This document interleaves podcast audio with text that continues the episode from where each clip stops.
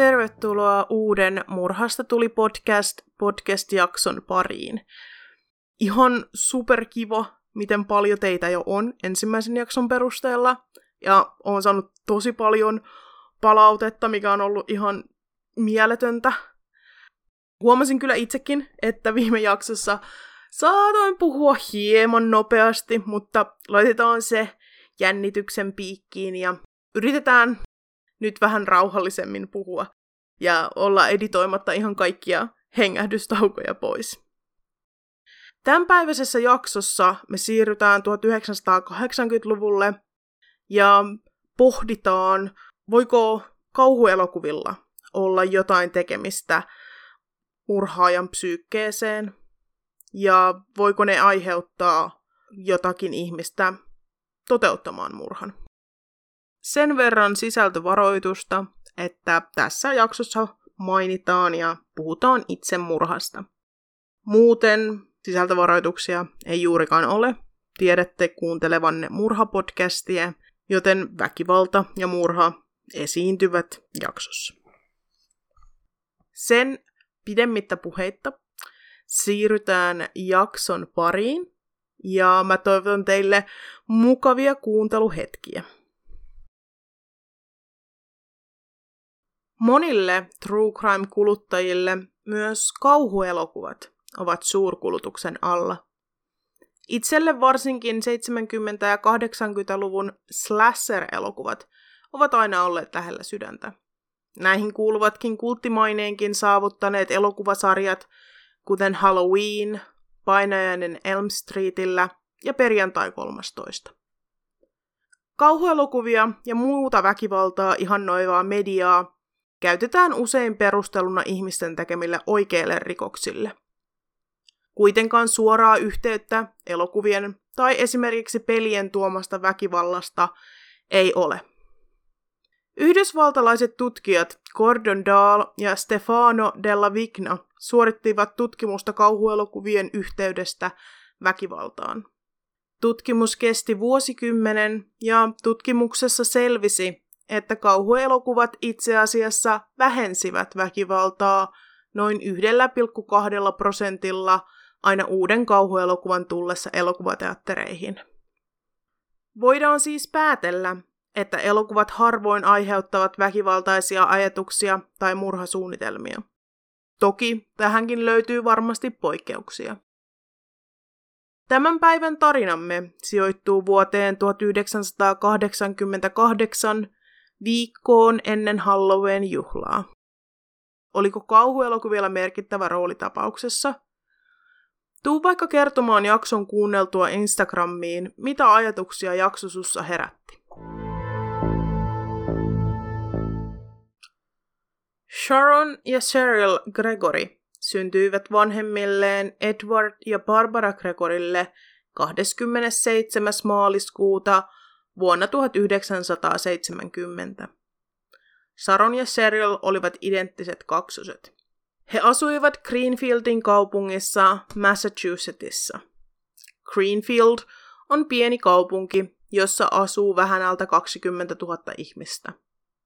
Kaupunki on todella idyllinen punaisine tiilitaloineen ja katuja reunustaa vehreät puut.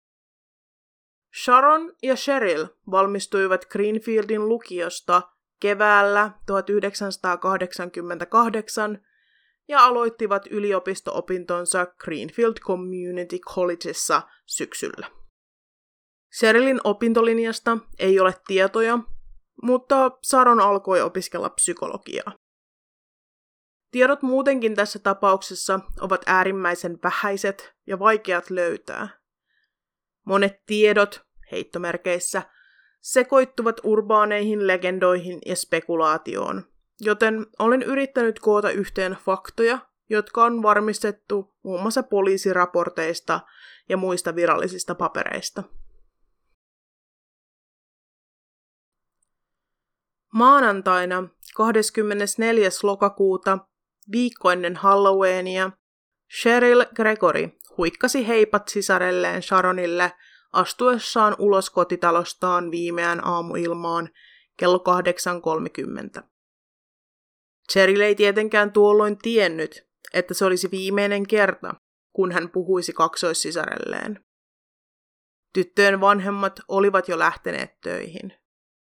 Cherylin tunnit alkoivat aiemmin aamulla ja Cherylin lähtiessä Sharon oli vielä suihkussa. Hieman ennen kymmentä Sharon yritti käynnistää autoaan lähteäkseen kouluun. Auto ei kuitenkaan käynnistynyt, joten hän palasi takaisin sisälle ja yritti soittaa Greenfieldin lukioon, jossa hänen poikaystävänsä Chris Ferrien kävi koulua. Koululla ei kuitenkaan annettu Chrisin tulla puhelimeen. Pienen paniikin vallassa Sharon soitti itkien ystävälleen Scott Landrille kello 10.07 ja pyysi täältä apua auton käynnistykseen. Scottilla ei kuitenkaan ollut autoa käytössä itsellään, mutta hän neuvoi Saronia, miten käynnistää auto ja käski soittamaan uudelleen, jos auto ei käynnistyisi. Tässä kohtaa tarinaamme meillä on pieni aukko. Scottin mukaan Saron ei ikinä soittanut uudelleen, joten hän oletti, että Saron oli saanut auton käyntiin. Ei kuitenkaan ole mitään todisteita siitä, että Saron olisi ikinä lähtenyt kodistaan. Kello 12.00 Gregoreiden naapuri Michael Rockwell kuuli auton oven paukahduksen naapuriensa pihalta. Hän oli juuri istahtanut katsomaan televisiota, joten hän oli varma kellonajasta. Kuten kuka tahansa oman elämänsä Ulla Taalasmaa, Michael Rockwell katsahti ikkunasta ulos ja näki tumman harmaan Chevette-auton, joka oli parkkerattu Gregoreiden pihaan.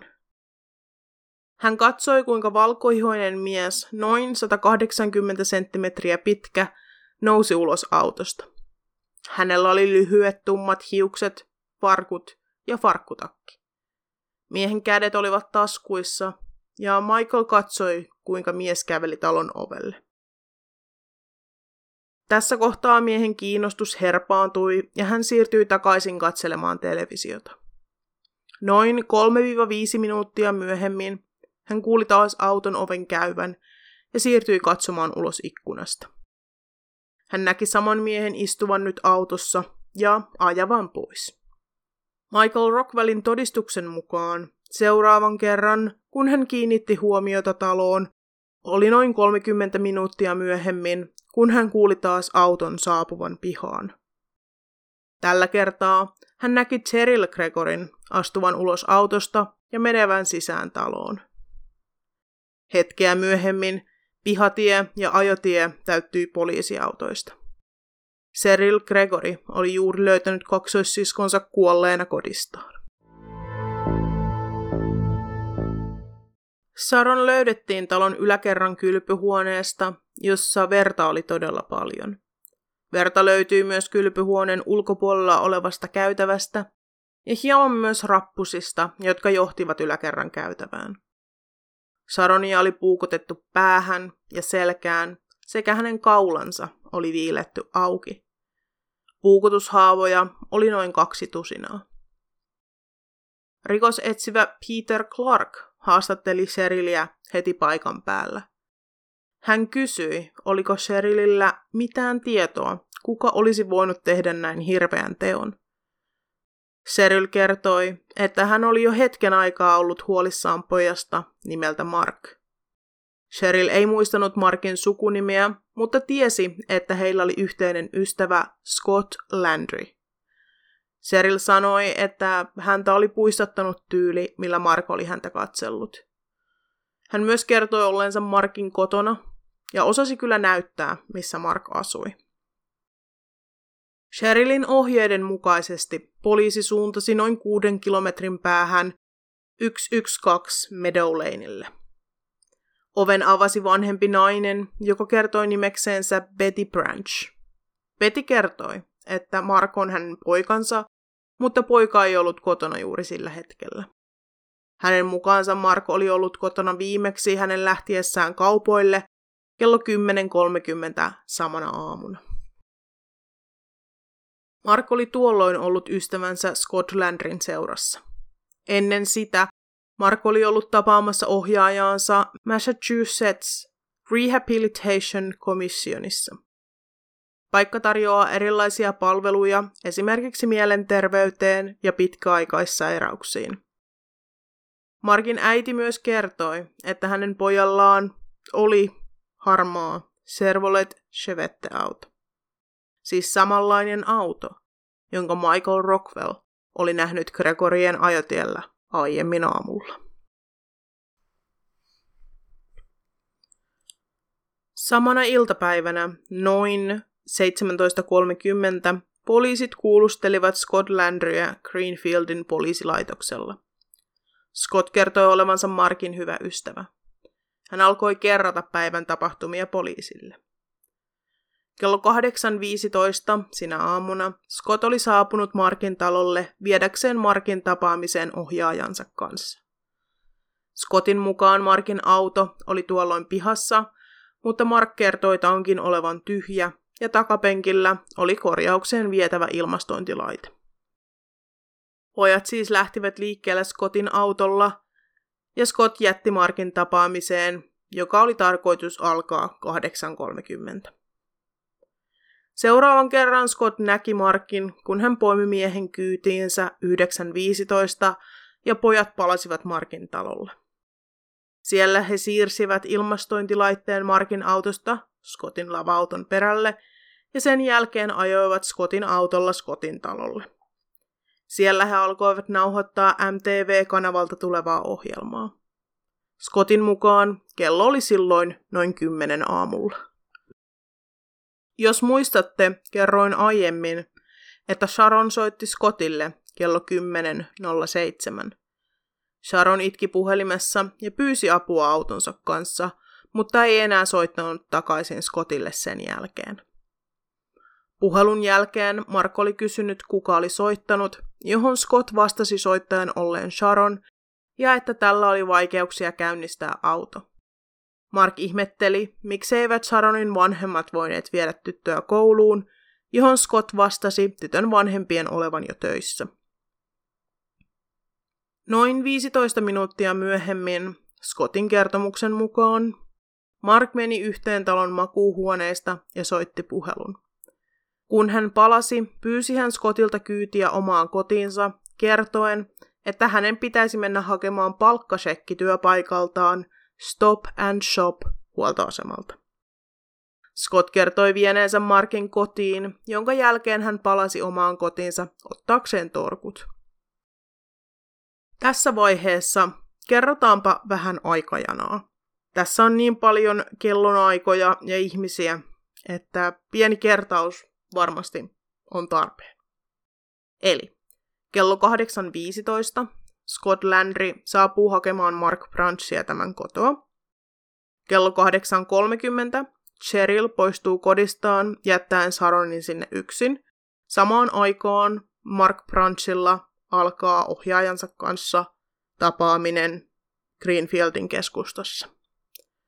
Kello 9.15 Scott poimii Markin taas kyytiin ja he palaavat Markin kotiin hakeakseen ilmastointilaitteen. Kello 10 Scott ja Mark saapuvat Scottin kotiin, jossa alkavat nauhoittaa MTV-kanavalta tulevaa ohjelmaa. Kello 10.07 Sharon soittaa Scottille itkuisena ja pyytää apua autonsa kanssa. Kello 10.20 Mark siirtyy soittamaan puhelua makuuhuoneeseen. Kello 10.30-10.50 jossain tässä ajassa Scott ajaa Markin takaisin kotiin ja siellä Markin äiti näkee heidät. Varmasti lähempänä 10.30. Kello 12 Michael Rockwell, Gregoreiden naapuri, näkee auton tulevan naapurinsa pihatielle. Kello 12.05 naapuri näkee auton poistuvan. Ja kello 12.30 Seril saapuu kotiin ja löytää Saronin kuolleena ja soittaa tätä myöten poliisit paikalle. Seuraavaksi poliisit halusivat tietää enemmän Markista. Scott kertoi, että he olivat olleet ystäviä kolmannelta tai neljänneltä luokalta asti. Hän myös osasi kertoa, että Mark oli käynyt koulua, joka oli tarkoitettu ongelmanuorille. Mark oli myös käynyt koulua Northamptonissa, joka oli tarkoitettu nuorille, jotka kärsivät mielenterveyden ongelmista. Lisäksi Mark oli ollut noin vuoden sairaalassa 16-18 ikävuosien välillä Belmont State Hospitalissa. Markin äiti oli myös kertonut Scottille, että Mark oli yrittänyt itsemurhaa aiemmin. Scott kertoi poliiseille myös kylmääviä kommentteja, joita Mark oli hänelle kertonut. Mark usein mietti ääneen, miltä tuntuisi tappaa joku. Nämä seikat ovat toki huolestuttavia, ja vaikutti siltä, että Markin vanhemmat olivat yrittäneet puuttua poikansa mielenterveyden ongelmiin ja hakeneet hänelle apua. Tästä todisteena useat vierailut ja sairaalajaksot. Seuraavat Scottin havainnot eivät tee kenestäkään murhaajaa, mutta varsinkin 80-luvun Amerikassa, jossa niin kutsuttu satanic panic mylläsi, yritettiin syytä etsiä kaikkialta. Scott kertoi poliiseille, että Mark katseli lähes uskonnollisella kiihkolla kauhuelokuvia. Markin suosikkeihin kuului perjantai 13 ja Halloween – Scottin mukaan Mark yritti löytää yhteneväisyyksiä itsensä ja elokuvien murhaa ja hahmojen väliltä. Hän teki näin Jason Voorheesin ja Freddy Kruegerin kohdalla, jotka esiintyivät perjantai 13 ja painainen Elm Streetillä elokuvissa. Lisäksi Markilla oli paljon elokuvissa tuttua tavaraa kotonaan, kuten ainakin seitsemän jääkiekkomaskia, joita Jason käytti elokuvissa salatakseen kasvonsa. Mainittakoon vielä, että Mark ei eläessään pelannut jääkiekkoa. Scott painotti, että Mark tykkäsi myös pukeutua kuten Jason ja että hän keräili erilaisia puukkoja ja veitsiä. Tähän väliin haluankin nyt painottaa, että pelkkä kiinnostus kauhuelokuviin tai esimerkiksi True Crime podcasteihin ei tee kenestäkään murhaajaa. Kuten jo alussa mainitsin, kolme Scottin mainitsevaa elokuvaa ovat itselläkin kovassa kulutuksessa, ja vaikka en pukeudukaan elokuvien hahmoiksi, ei pelkkä rakkaus elokuvia kohtaan tee kenestäkään pahaa. Markilla selvästi oli erilaisia haasteita mielenterveytensä kanssa, mutta koska Markin vanhemmat kielsivät poikansa terveystietojen käsittelyä julkisesti, ei voida varmasti sanoa, mikä Markin diagnoosi oli. Miksi sitten Sharon Gregory? Scott Landry jatkoi tarinaansa ja kertoi poliisille, että molemmat Gregorin sisarukset usein kiusasivat ja pilkkasivat Markkia. Viimeisen viikon aikana Mark oli kertonut Scottille, että molemmat sisarukset olivat todella suututtaneet hänet. Scott kertoi myös, että Sharon Gregory oli ottanut kuvia Markista ja Mark halusi kuvat takaisin. Poliisit löysivätkin rikospaikalta kaksi kuvaa Markista. Kuvat löytyivät Saronin makuuhuoneesta. Myös muut todistajat kertoivat Markin obsessiosta perjantai 13 elokuvaa ja Jasonia kohtaan. Scotlandrin tyttöystävä Amy Poliatas kertoi Markin unelmoineen voivansa elää omaa elämäänsä Jasonina.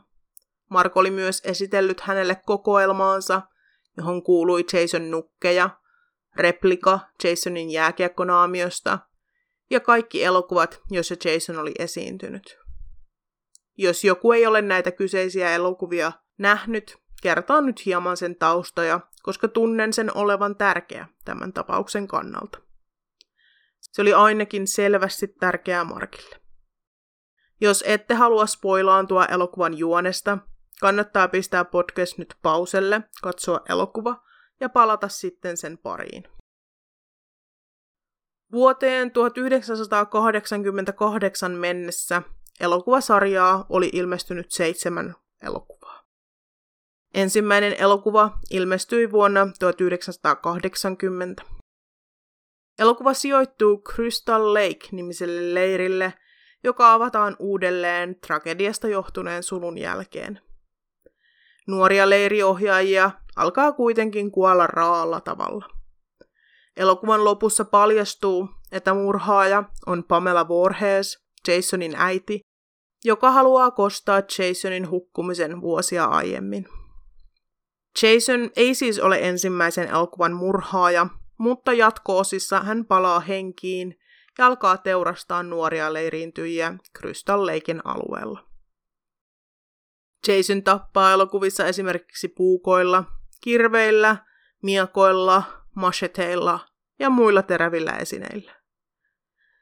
Slasher-tradition mukaan pahaa ei saa millään pois, ja vaikka jokaisessa elokuvassa Jason saadaan tapettua, herää hän aina seuraavassa osassa henkiin.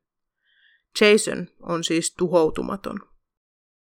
Samaa kaavaa noudattavat aiemmin mainitut Halloween ja painajainen Elm Streetillä, jossa Michael Myers ja Freddy Krueger palaavat aina uudessa elokuvassa jatkamaan tappamista.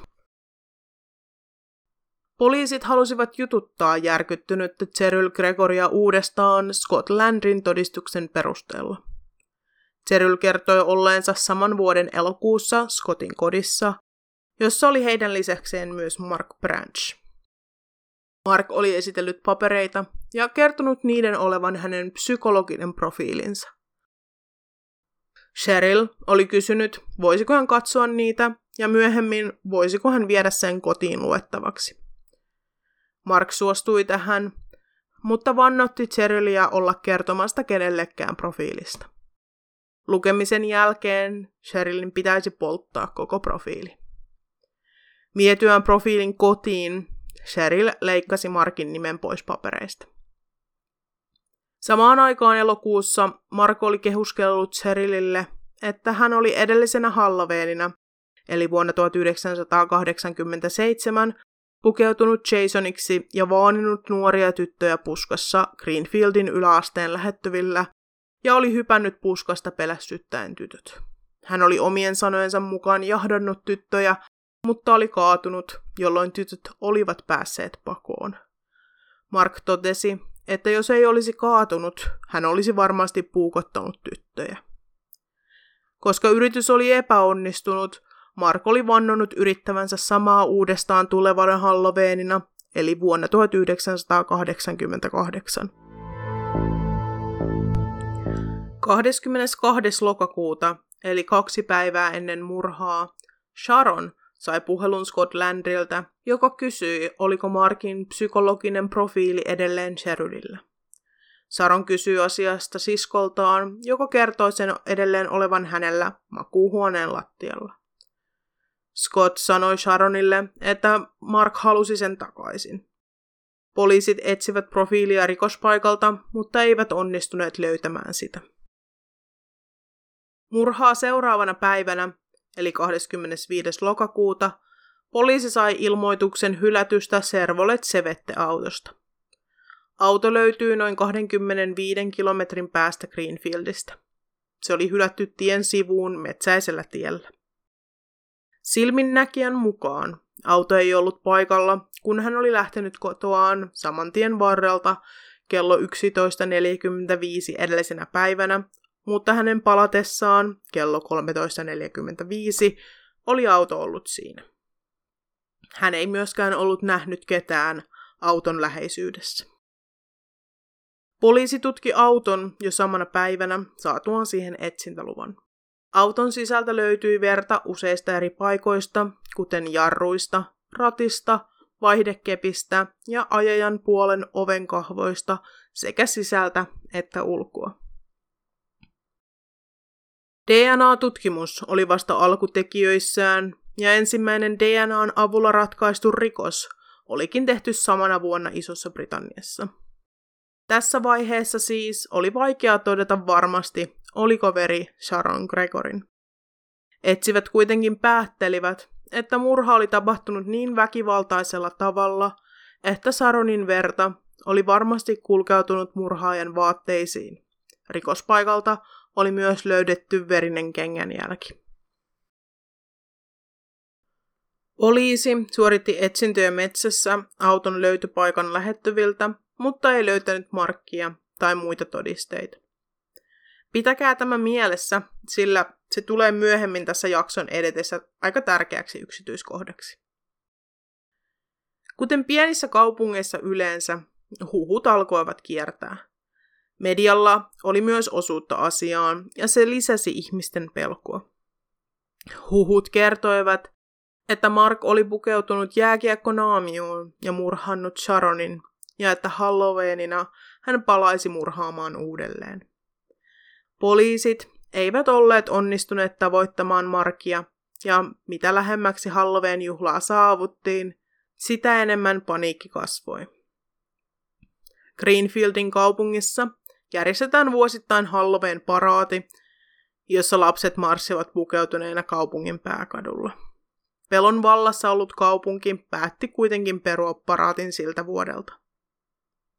Pienenä lisäinfona Greenfieldissä järjestetään edelleen tätä lasten paraatia. Myös lasten paljon odottama Karkki vai Kepponen kierros päätettiin rajoittaa valoisaan aikaan iltapäivälle. Paikallinen elokuvateatteri päätti olla näyttämättä juuri valmistunutta elokuvaa Halloween 4 The Return of Michael Myers. Peläten, että elokuvia rakastanut Mark saattaisi ilmestyä paikalle ja jatkaa veritekojaan.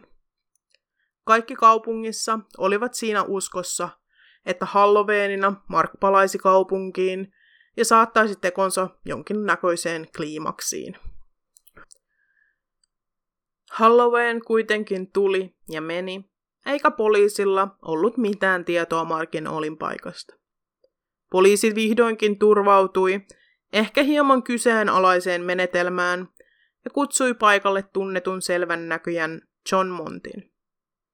Kun tutkijat antoivat Sharonin kuvan Montille, kertoi hän välittömästi, että näki vain silmitöntä väkivaltaa. Monti myös kertoi, että nimi Jason toistui hänen mielessään. Montin näyt johtivat etsijät pienelle hiekkatielle, jonka päästä löytyy hylätty teurastamo. Edes poliisit eivät tienneet teurastamon olemassaolosta. Teurastamon sisällä poliiseja odotti verta hyytävä löytö. Teurastamon seinille maalatut sanat, kuten Jason lives, Crystal Lake, Freddy was here, ja ehkä kaikista karmaisevin piirustus naamiomiehestä jahtaamassa tyttöä rappusia ylös puukko kädessään. Kuvan alla oli teksti A death of intention, eli tarkoituksellinen kuolema. Poliisin mukaan Sharon Gregory oli painut murhaajansa rappusia ylös ja yrittänyt piiloutua kylpyhuoneeseen. Ainakin itsellä nousi karvat pystyyn ja kylmä vären nousi pitkin selkää. Tietenkin tämä voi myös olla täysin sattumaa tai jonkun idea hauskasta vitsistä. Hauskasta tässä heittomerkeissä.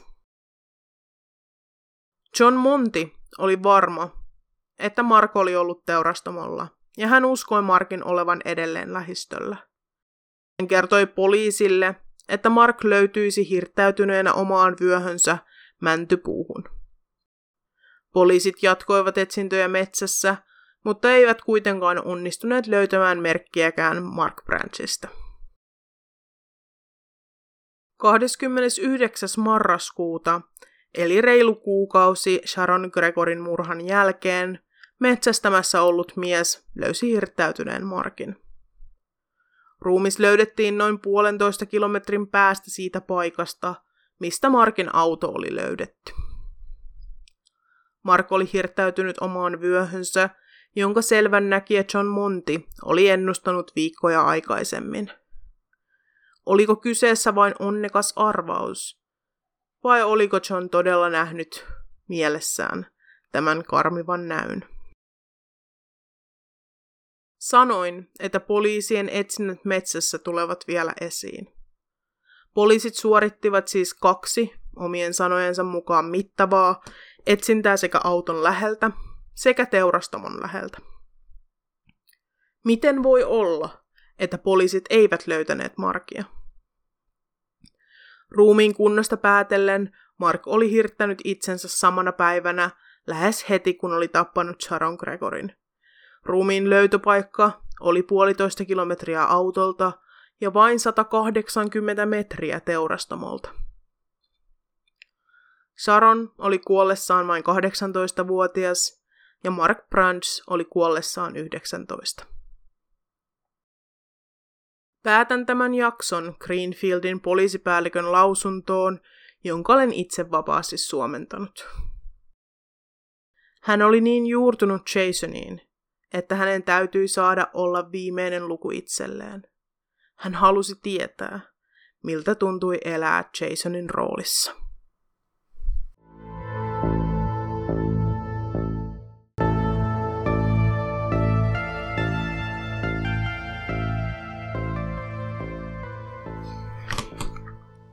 sellainen tapaus.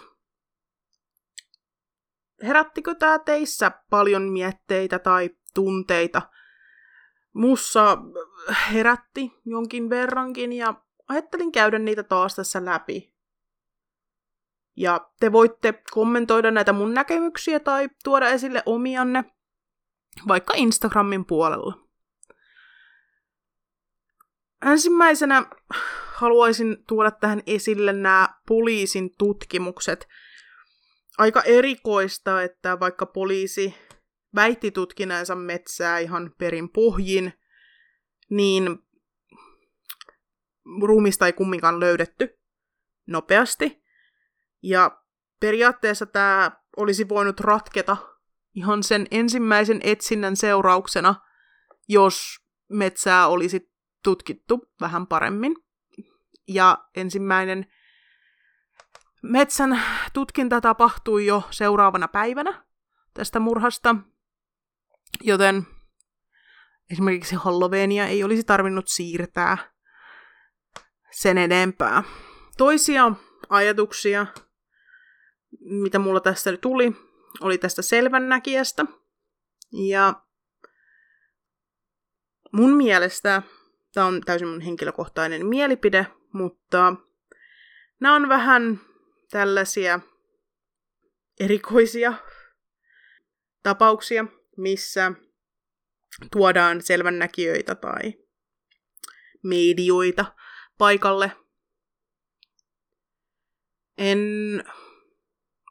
oikein tiedä, uskonko itse, onko nämä todellisia. Tässäkin oli tosi kylmääviä kommentteja, esimerkiksi se, että äh, tämä mies kuuli heti äh, Jason, Jason, Jason, mutta voisiko se johtua siitä, että tästä oli uutisoitu lehdissä?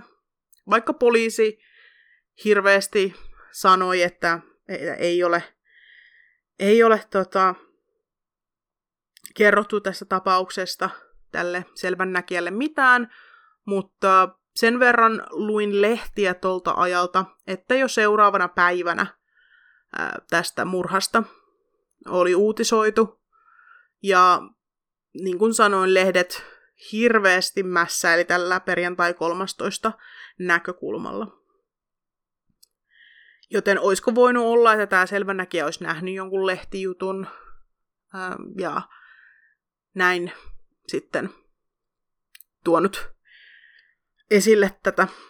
Toisaalta sitten taas kommentti, että ruumis löytyisi hirttäytyneenä tämän teurastamon läheltä, mikä lopulta sitten tapahtuikin, on aika ihmeellistä. Että 180 metriä, miettikää, se, ei, se on semmoinen matka, minkä sä periaatteessa pystyt näkemään. Ja voisiko, en, en jotenkin jaksa uskoa, että tämä mies jo olisi nähnyt sen ruumiin aikaisemmin. Miksi ei olisi vienyt näitä sinne. Mutta toisaalta taas on tosi kylmäävää. Ja sitten ne kaikki, mitä sieltä löytyi sieltä teurastamolta, edes paikalliset poliisit ei ollut tietoisia tästä paikasta. Niin eri, erittäin mielenkiintoista, mutta mua ei saatu ihan vielä vakuutetuksi, että selvän näkijät pitäisi tuoda jokaiseen murhatutkintaan.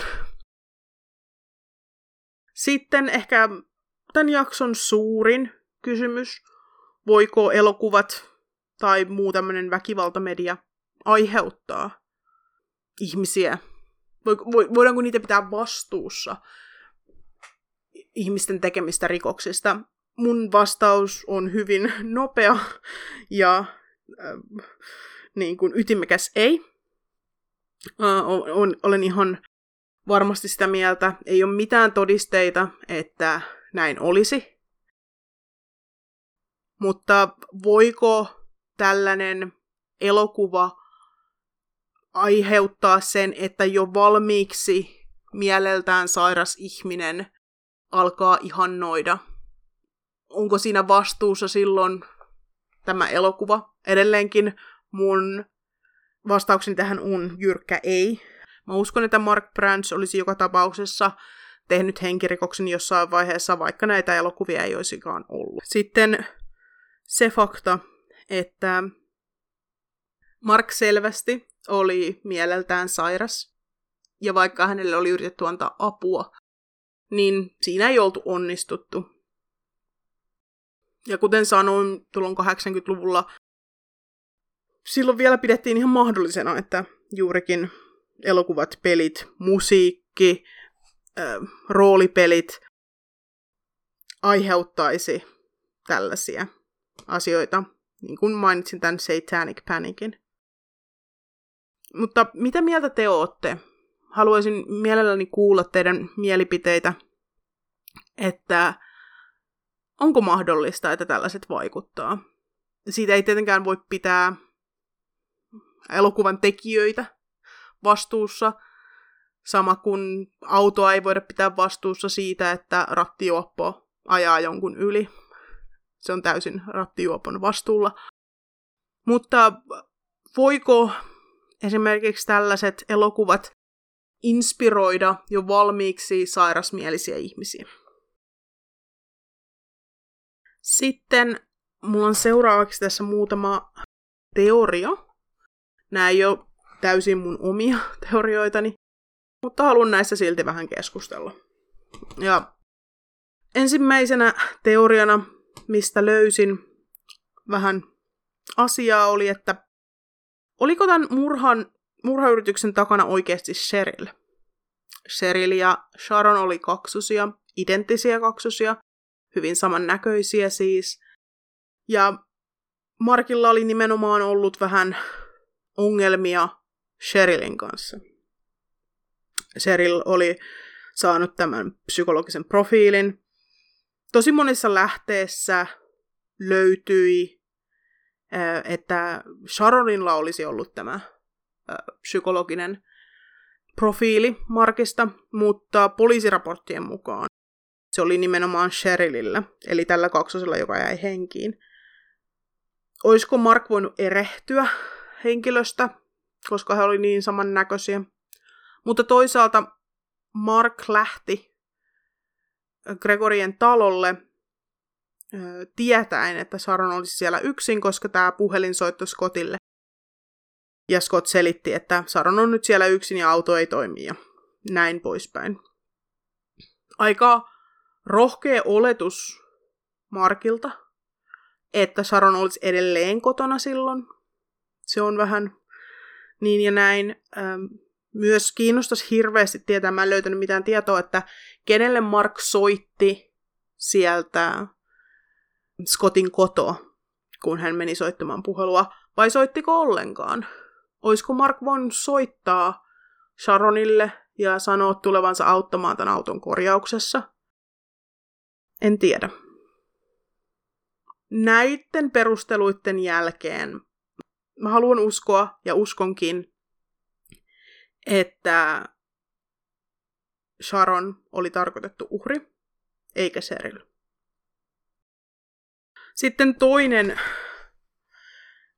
tällainen teoria, mikä tuolla internetin villissä maailmassa leijailee, on se, että oliko Mark oikeasti syytön, mutta sitten kun media hänet leimasi niin sanotusti syylliseksi, olisiko hän tappanut itsensä sen takia.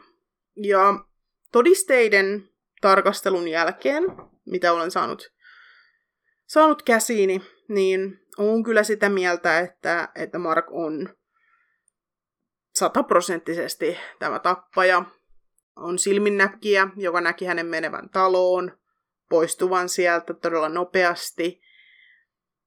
Myös sama auto nähtiin siinä. Auto löytyi päivää myöhemmin täynnä verta. Sellainen pieni, pieni todiste oli, että täällä oli ollut kengän jälki. Niin kuin verestä te, veressä, verinen kengänjälki täällä murhapaikalla, joka siis oli tämän tekijän. Ja sitten sieltä autosta löytyi esimerkiksi kaasupolkimelta verta. Mistään jutuista en löytänyt, että kun Mark löydettiin, oliko hänen kengän pohjissaan verta, mutta uskon, että oli erilaisia tahroja löytyi hänen vaatteistaan, ja niiden uskottiin olevan verta. Mutta poliisiraportista ei sitten selvinnyt, oliko tätä koskaan selvitetty. Poliisi oli alusta asti lähes sata varma, että Mark oli syyllinen ja sen puolesta olen minäkin, mikä ei mun mielessä viittaa johonkin ulkopuoliseen tekijään tai esimerkiksi Sherilyn tai heidän vanhempiinsa. Mutta mitä mieltä te olette? Oliko Mark syyllinen vai syytön? Ja pitäisikö tästä syyttää Markkia vai jopa tätä elokuvasarjaa? Tulkaa juttelemaan siitä Instagramin puolelle. Mut löytää Instagramissa at murhasta tuli podcast. Ja myös sähköpostilla voi laittaa palautetta osoitteeseen murhasta tuli podcast at gmail.com. Nähdään ensi kerralla uuden jakson parissa, jolloin jälleen jostain murhasta tulee podcast. Moi moi!